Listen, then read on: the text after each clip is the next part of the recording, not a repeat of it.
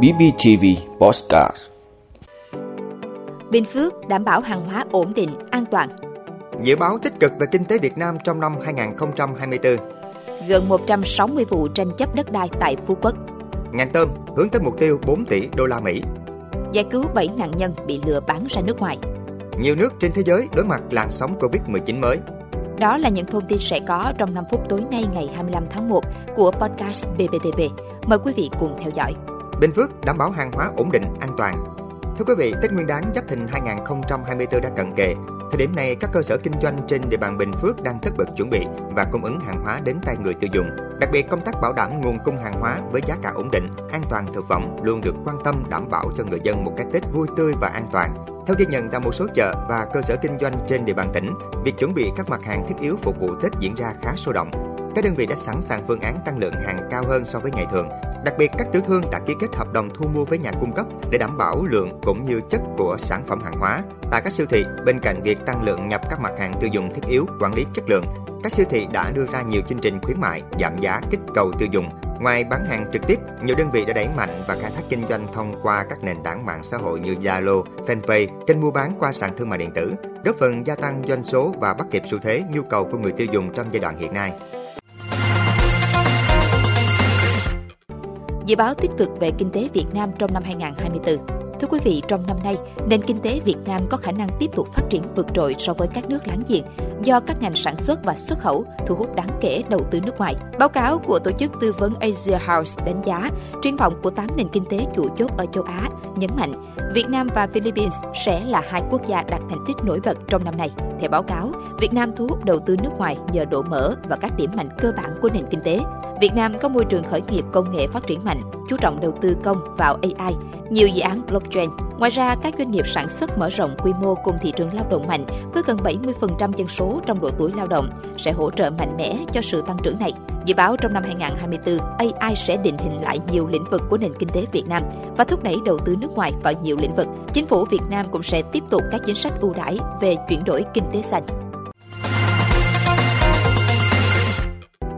Gần 160 vụ tranh chấp đất đai tại Phú Quốc.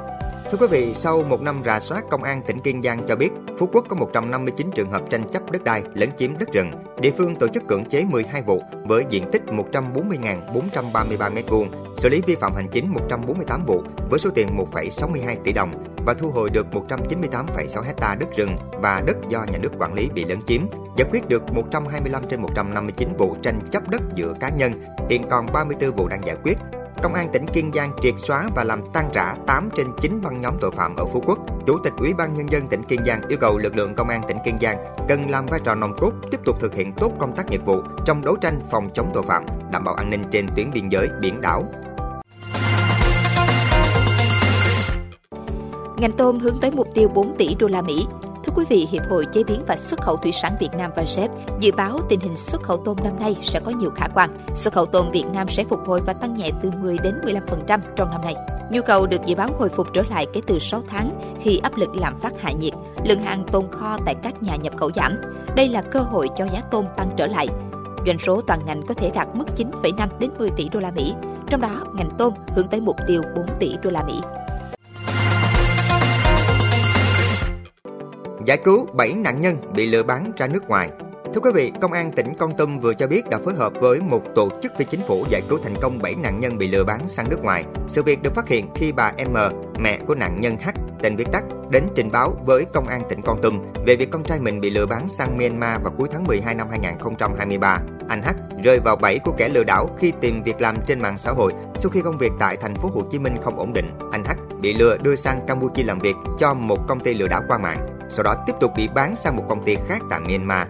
Không chịu nổi áp lực đòn roi, họ bỏ trốn và tìm cách liên lạc với gia đình để được giải cứu. Phòng Cảnh sát Hình sự Công an tỉnh Con Tum vào cuộc điều tra và xác định được vị trí cụ thể của các nạn nhân. Với sự phối hợp của một tổ chức phi chính phủ, các nạn nhân đã được giải cứu và đưa về Việt Nam.